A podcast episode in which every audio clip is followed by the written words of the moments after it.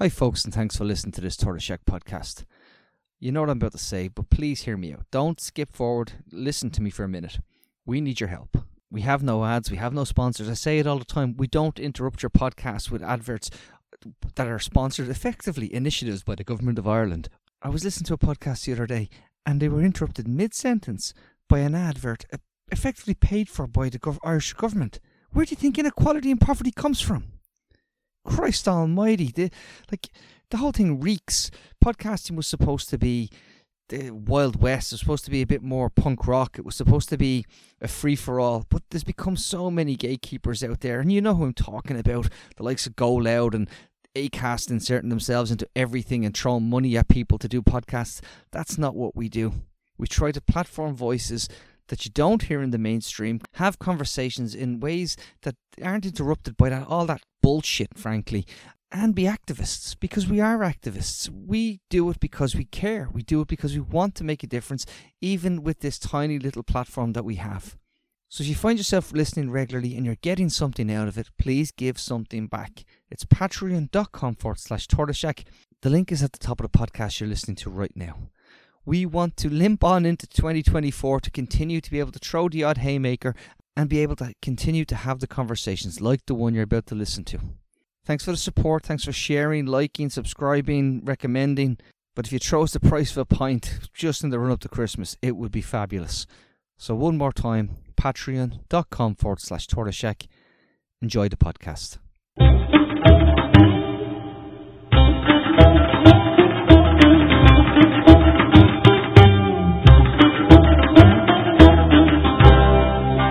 Hello again, and uh, welcome to the Palcast, a podcast brought to you by Yousef Al Jamal, uh, Helena Cobban, and Tony Groves. Um, I am speaking to you today from uh, Istanbul. It's December 5, uh, 4 p.m., and we're going to discuss starvation in Gaza, which is a real problem. I just spoke to my sister over the phone, and for the first time in, in two months, they're going to get um, three sacks of flour.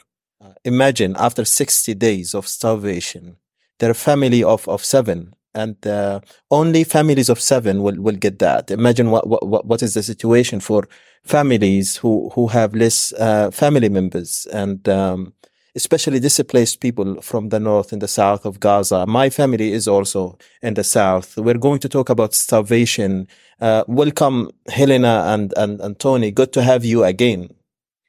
Uh, thanks, Yousef. It's really good to be with you. Although, you know, every time we talk, the situation seems to be getting worse, but it's important that we get this message out. And thank you for your leadership here at uh, the Palcast.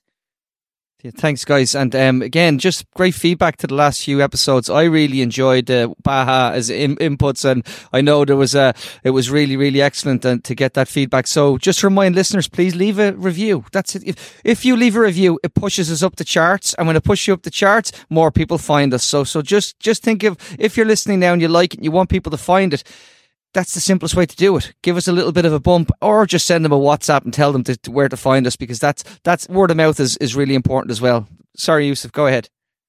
Yes, I think it's important, and um, I was very uh, glad to hear some feedback from our friends and followers in Kuala Lumpur over a dinner uh, just two days ago. Um, and speaking of food, my family is being starved today, and it's really, you know, very difficult that Palestinians who live outside Gaza have to just like act normally while our families back home are being starved. Like we go to work, we eat, but we have this sense of guilt, um, especially when starvation is uh, being used, uh, Helena and Tony, as a, a weapon of war. This is horrible, you know. And I just some, I, I have some very depressing statistics. Uh, this is a very depressing topic, but we have to talk about it because it's real. Otherwise, you know, change will not take place and people will continue to be starved. If they do not die because of Israeli bombardment, they will die because of the lack of food. And it's serious and real. I'm telling you, Israel has been planning to push people um, south by using starvation. This was one of their weapons. And there are people now who are asking for food on social media in Gaza. I've seen this and it's real. So we have to talk about it now. It's very urgent. Um, the UN World Food Program has warned of the possibility of a famine in Gaza. And I think this rings a bell, Tony, in, in, in Ireland. And uh, the Euromed Monitor for Human Rights said that the Israeli war of starvation has taken very dangerous turns, including cutting off all food supplies to the northern half of the Gaza Strip, uh, bombing of and destroying factories, bakeries, food stores.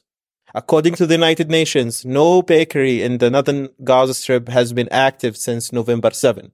And again, the majority of bakeries in the middle area of the Gaza Strip, for example, where my family lives, and this is part of the south, south of the Gaza Valley, uh, only one bakery is, is active. And with no fuel, this bakery is practically uh, inactive as well.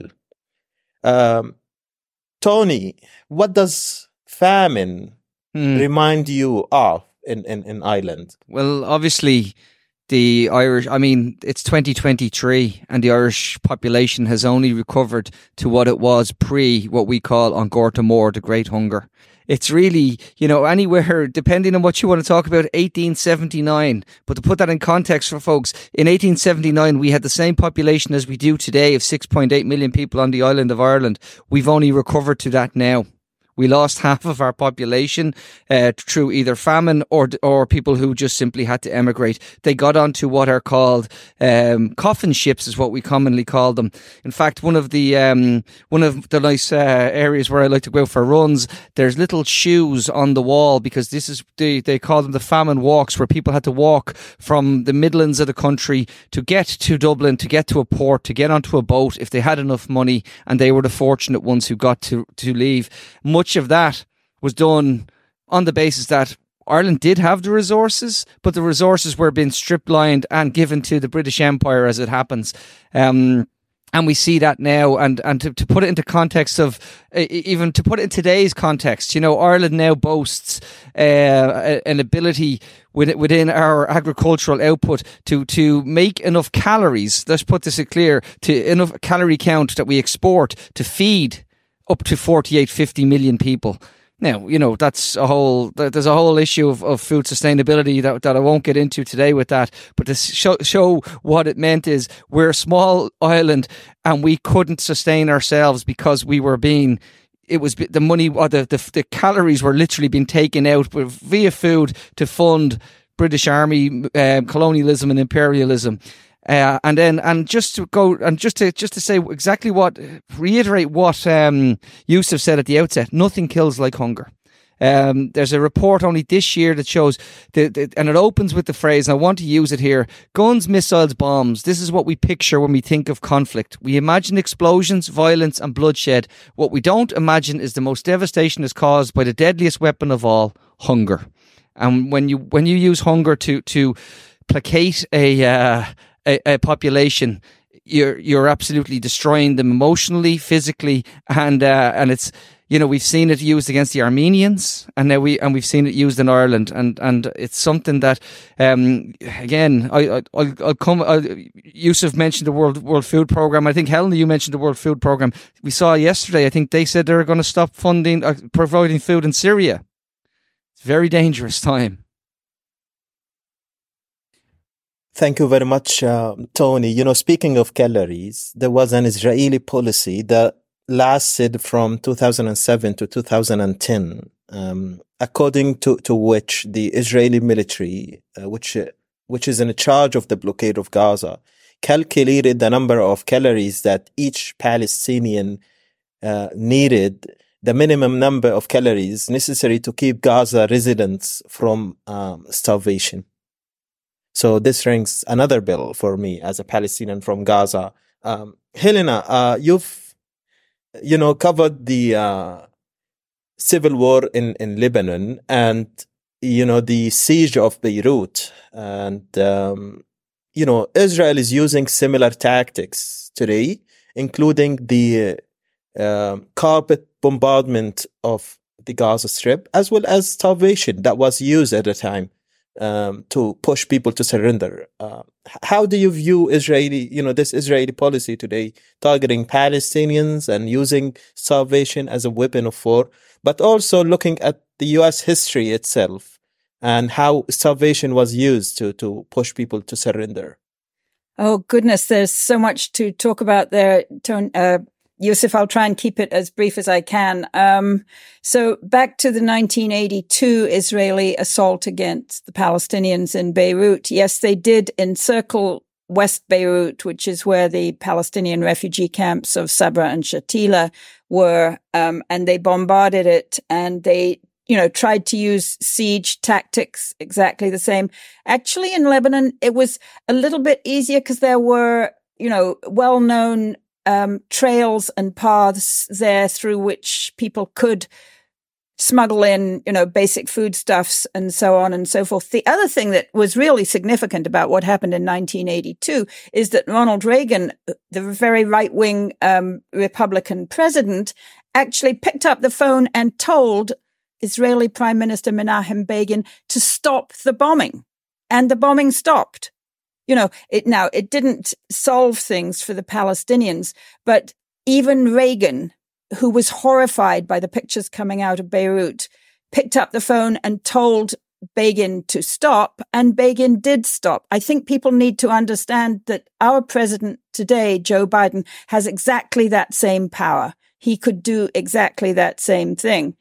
So yeah, the whole long history of the use of starvation as the settler colonial project spread around the world as a person of English heritage. I am sadly um, familiar with this, both in the Irish context.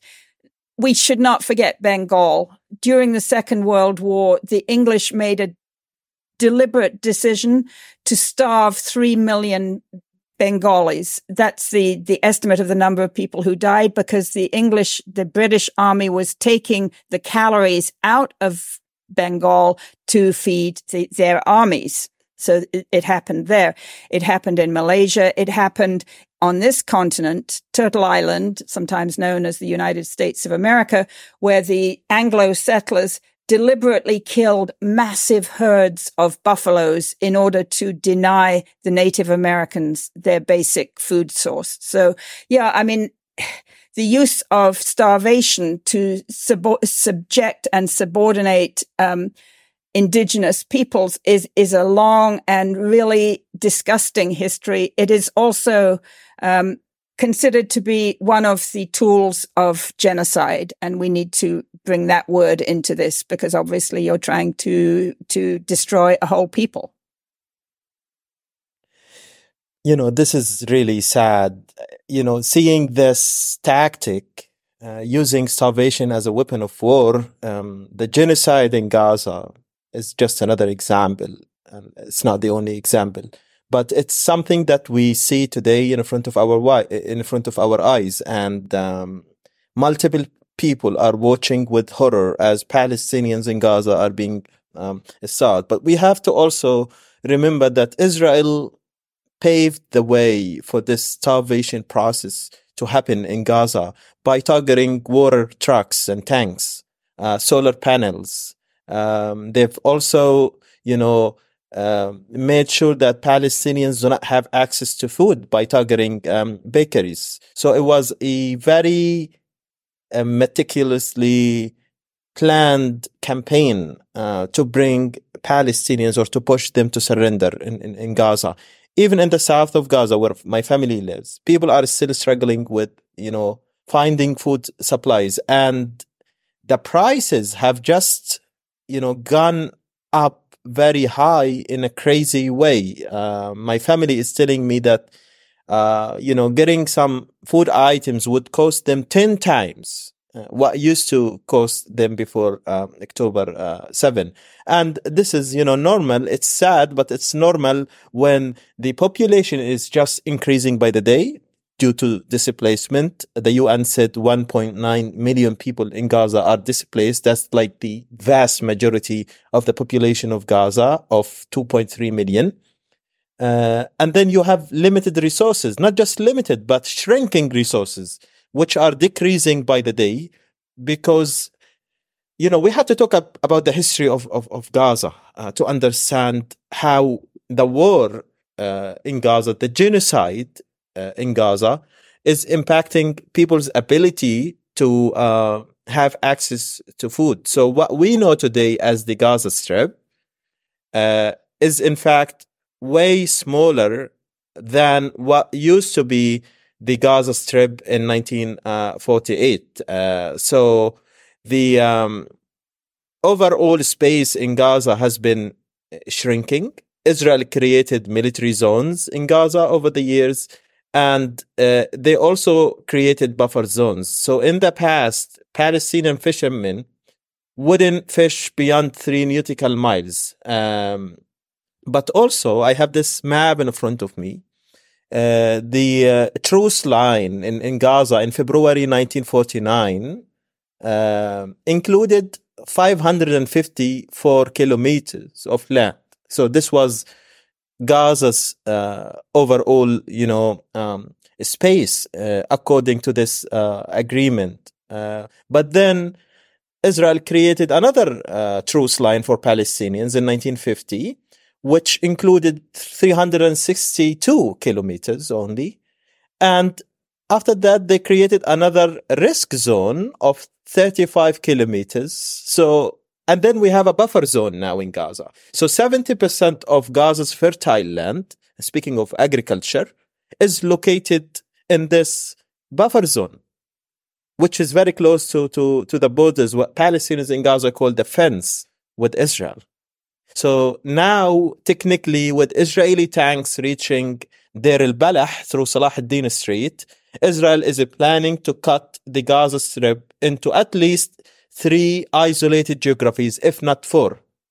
So the entire Gaza Strip will turn into uh, an isolated, you know, piece of land, the same as the situation is now in in the north of Gaza and Gaza City, and this will again and again contribute to salvation because Israel will say, you know, Palestinians can only get food in Al Mawasi area, which is in the south of Gaza, Rafah, uh, according to, to their plans. They have divided Gaza into blocks.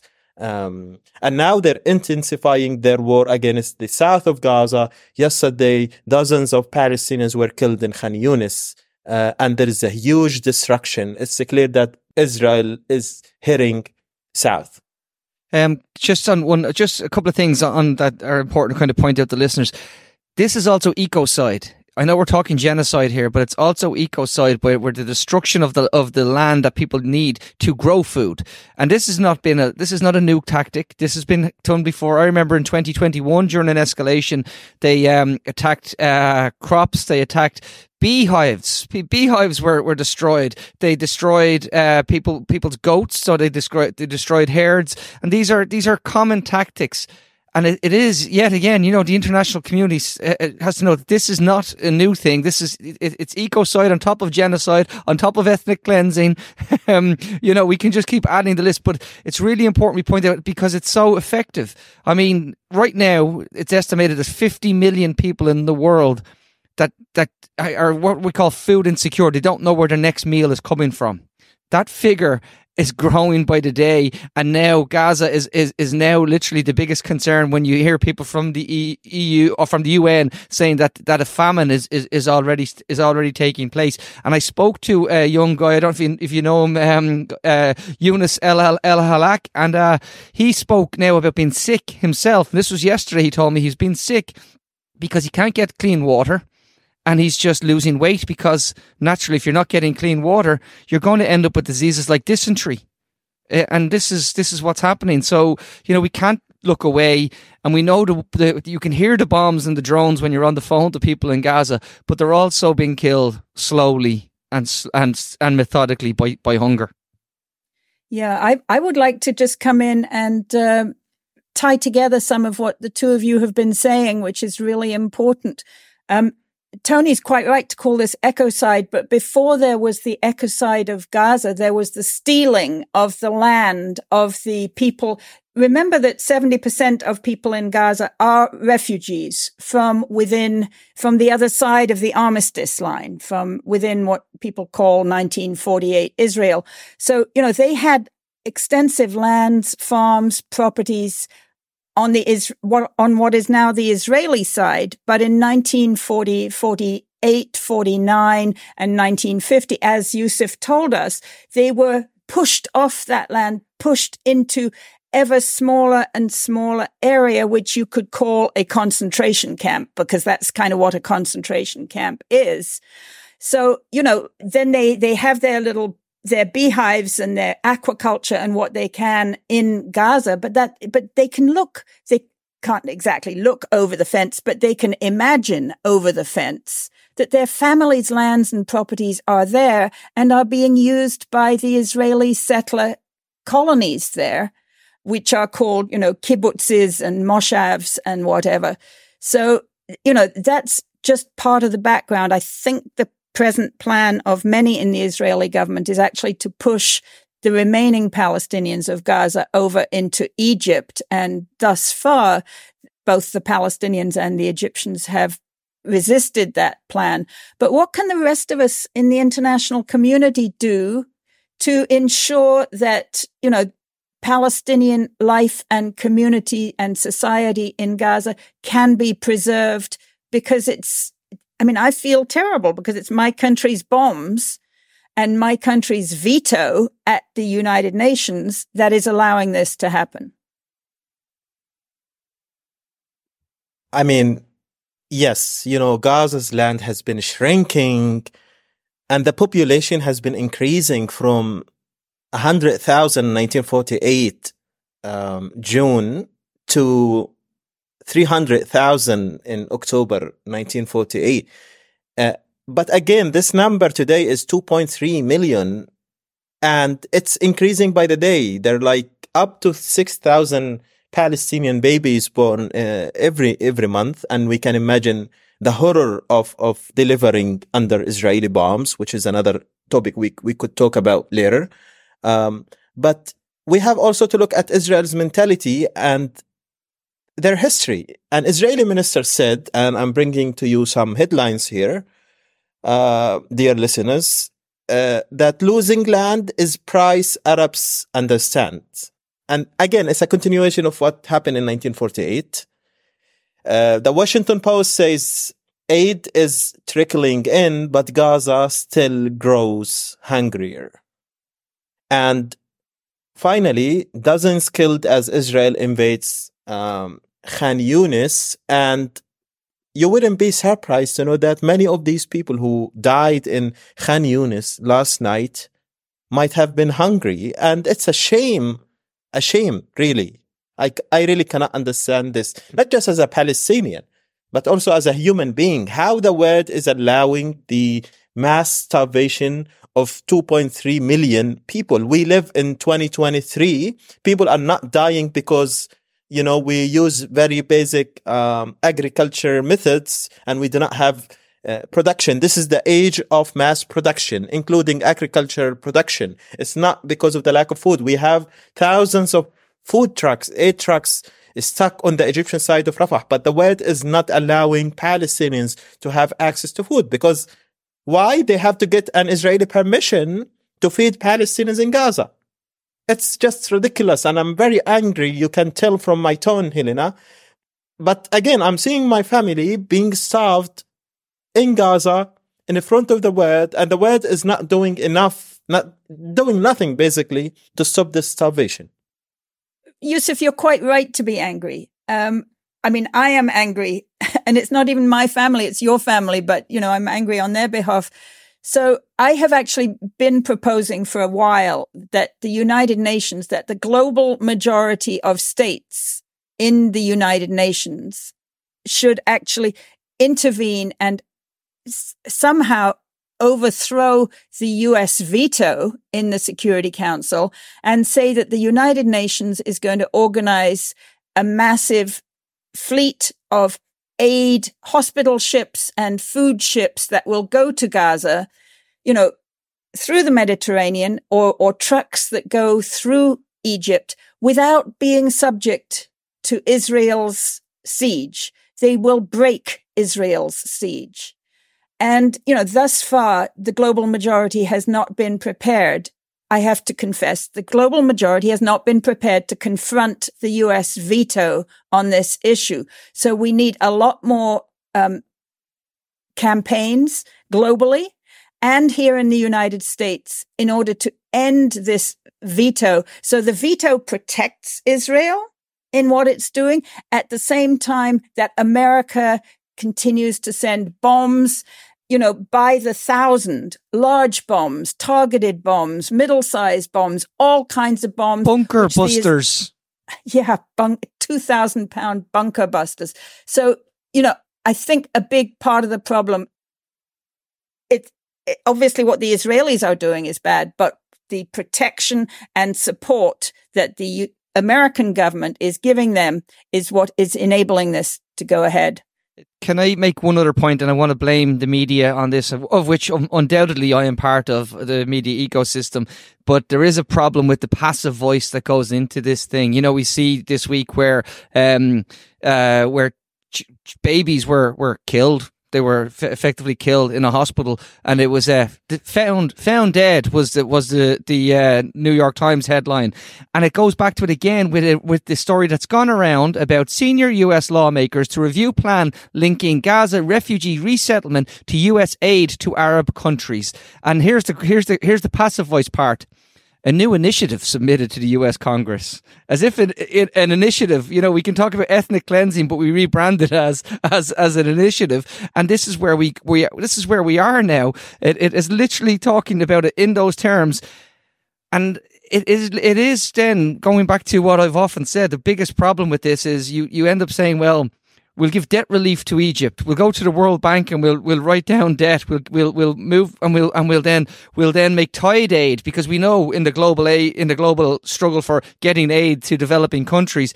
it's always tied. You know, there's always you know it was it's extractivism. Generally, for every dollar the developed world puts in, we somehow take out four. You know, um, in other ways, and this is the this is the, this is what we're up against. So you the question of how does how do we do more? Well, we call out passive voice nonsense first of all, and, and name it and say what it is. And then the, and then the second thing is we we we do what Helena says. We try to build that, that coalition that says, you know, we're gonna go we're gonna go ahead anyway. I know it's very difficult and it sounds impossible, but sometimes you know, if I'm gonna I'm gonna get in trouble because I think I'm gonna quote Lenin. There are uh, decades where nothing happens, and then there are weeks when when when decades happen, and we just need one of those weeks where decades happen of of progress. So. um that would be my take on it. But yes, I, I, I understand your anger, Yousef. Um, I understand why it, it, you're you're afraid for your family, and and everybody listening will do that. But I also w- want to make a point. Final point I make is that this has been coming before because the global south has been starving people. Particularly, they use the excuse of the Ukraine war and the UN grain deal that they had between Russia and the Ukraine to limit uh, exports from the EU out into developing countries and made it more expensive. So there has been this has been coming. This is just a, this is just a nasty escalation, and a, and it's been used as a weapon of war now. Um, thank you, Tony and, and Helena. My friend Tamer Hamam uh, tweeted two days ago that they put kids to sleep before dinner time because they didn't they, they did not have enough food to feed them. And again, this is in the south of Gaza, um, where they were um, displaced.